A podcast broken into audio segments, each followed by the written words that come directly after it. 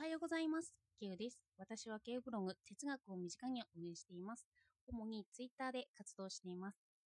昨日はマックス・ウェーバーの行動と恋についてのブログ記事をアップしました。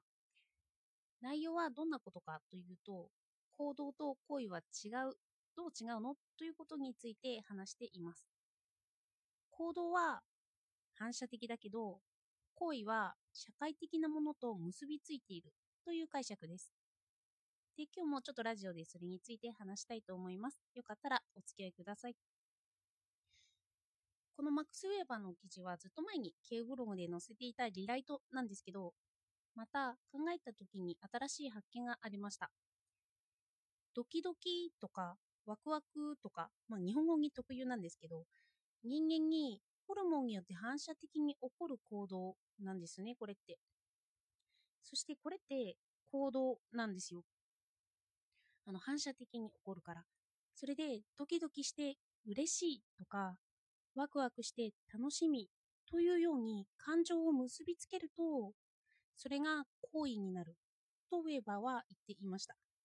ああのウェーバーが直接言ったわけではなくて、まあ、結びつけると感情になる。名付けると感情になる。社会的行為になるということなんですよね。それでこの行動と行為が分けられます。行動は反射的。で、行為は社会的意味付け。で、感情もこっちに入ってくるということなんですよね。そして私はたびたび自分の感情がわからなくなる時があります。特にストレスを感じてそれが悲しいとかは分かりにくいですよね。この感情は行為だという発言を受けて私は自分がストレスになって悲しんでいるのかもしれない。そんなことを後になって発見するんですよ。でも多くの人はストレスに関してはそうかもしれませんよね。ストレスって結構無意識ですよね。だから心療内科があって、ただ話を聞いてもらうだけで心が安らいだりします。それは言語化することで感情の右脳と言語の左脳、まあ、脳脳で言うとですね、右脳と左脳を結びつける作用、さらには社会性を帯びる作業にもなってくるんだろうなと思いました。ストレスとかだとまだモヤモヤって感じですね。モヤモヤしたままだとまだ感情になっていないと捉えます。それを感情に自分でできなかった場合に話をすることで、それでそういう社会的な行動を通して自分の感情を社会的に表現するということがその心療内科とかそういうのにはあるのかもしれません。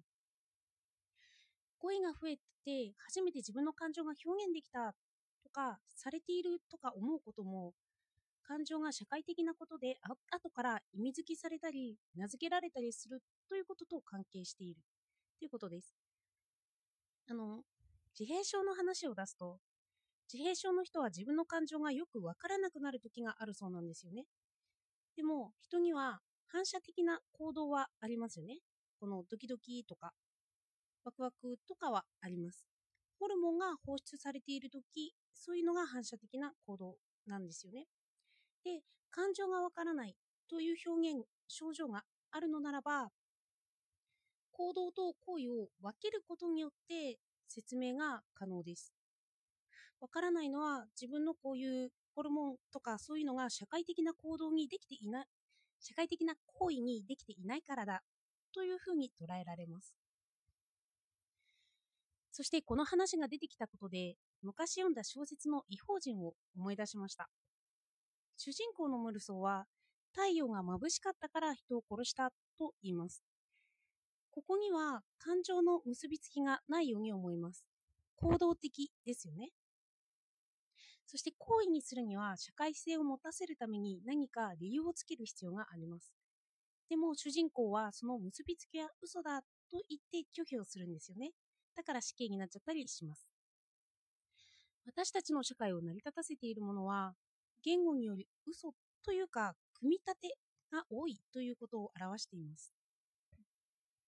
ムルソーは母親が死んでも次の日遊びに出かけて笑っていたそうなんですよね。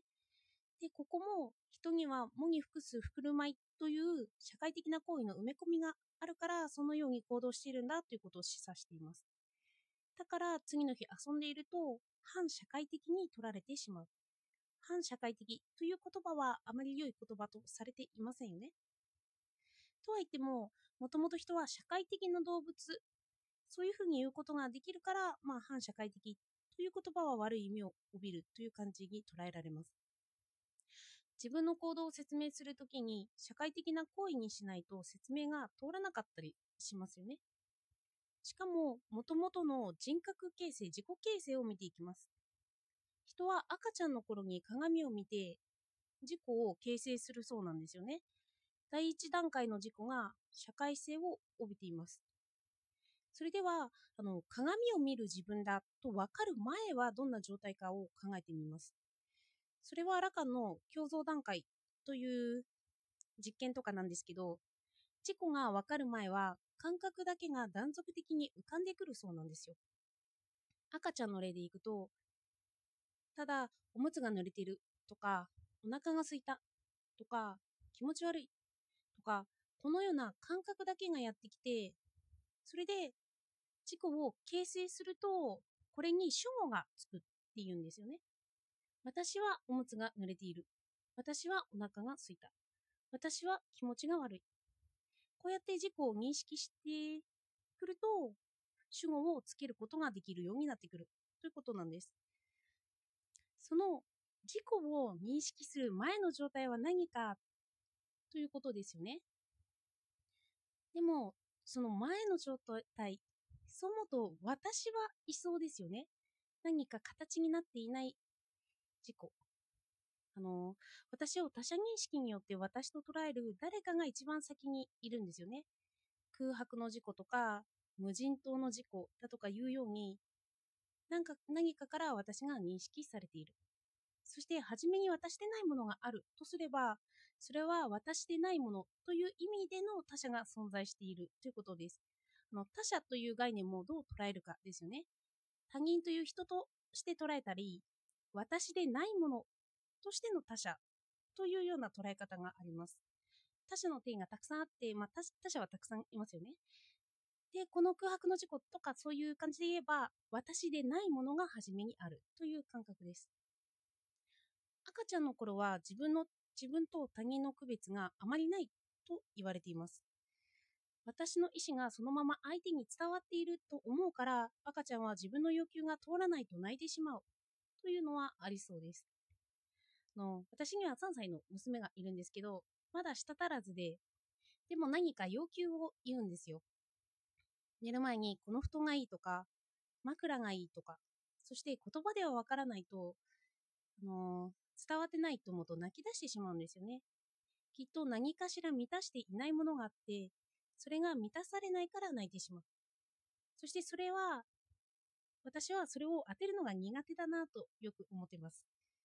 の理論的にはまだ娘は自分が認識できたとしても意識のところでは母親である私と結びついて人娘は自分が思っていることを私がすぐわかるだろうということが前提としてあるという感じですよね。この時点で話を戻すと娘は伝わらないから泣き出しているんですよね。悲しいから泣くというよりも、あの伝わらないから泣く。だから感情、泣くから悲しいという感情の結びつきが社会的。で、その伝わらないから泣くというのは、社会的よりも好意的、行動的なのかもしれませんよね。では今日はマックス・ウェーバーの行動と行為からあのお伝えしました。うん、では今日もお聴きいただいてありがとうございました。